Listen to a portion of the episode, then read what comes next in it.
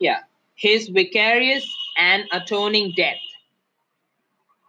Who, who his own self bare our sins in his own body on the tree, that we, being dead to sins, should live unto righteousness, by whose stripes ye were healed.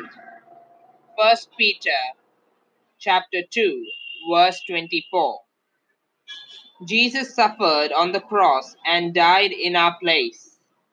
Thus, his death was vicarious in that it was in the place of others. It pictures one throwing his body over another to take the punishment in himself. Jesus did this for lost men. On the cross, he endured in himself the whole of God's wrath against sin. His death was voluntary.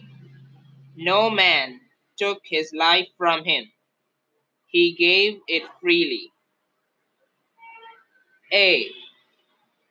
John the Baptist testified of this Lamb who would take away the sins of the world.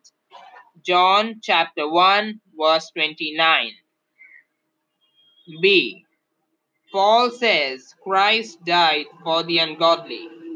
Romans chapter 5 verse 6. C. Where the law failed to free us from sin and death, Jesus succeeded. Romans chapter 8 verse 3.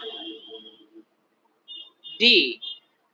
Jesus gave himself a ransom for us. 1 Timothy chapter 2 verses 5 and 6. E. E. Jesus gave himself for us that we might be his people. Titus chapter 2 verse 14. F.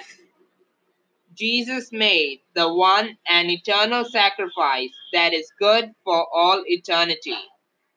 Hebrews chapter 7 verse 27. Hallelujah. Praise the Lord.